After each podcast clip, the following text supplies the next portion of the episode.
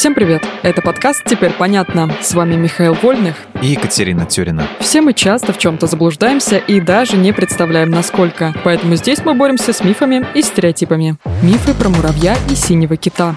Миш, как ты думаешь, кто сильнее, слон или муравей? Ставлю на слона. А как же муравей? Слон-то не может поднять слона, а муравей поднимает от 20 до 100 собственных масс. Так что в относительном сравнении он самое сильное создание в мире.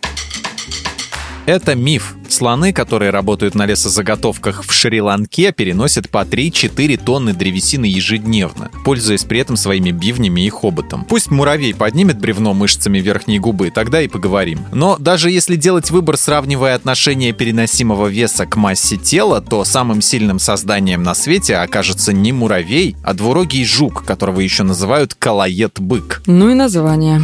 С этим не повезло, да. Зато жук суперсильный. Он способен поднять вес, превышающий его собственный в 1141 раз, чего ни один муравей не может. Эту силу жук использует в схватках с соперниками, чтобы получить право спариваться с самкой. Правда, отцом не всегда становится самый накачанный борец. Более хилые жуки, игнорируя правила честного боя, подстерегают самку в ее норе, насилуют и уползают до того, как могучий противник придет сразиться с ними. Да, история достойная ток-шоу на отечественном телевидении. Давай перейдем перейдем к синему киту. Он тяжести, конечно, не поднимает, ему и не нужно, но говорят, что может проглотить человека. Это правда?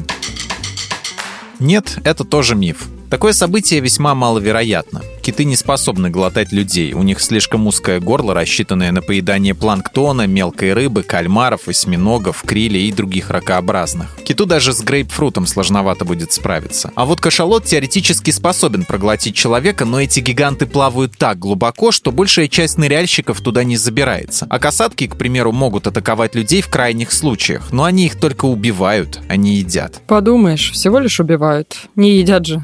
Теперь понятно.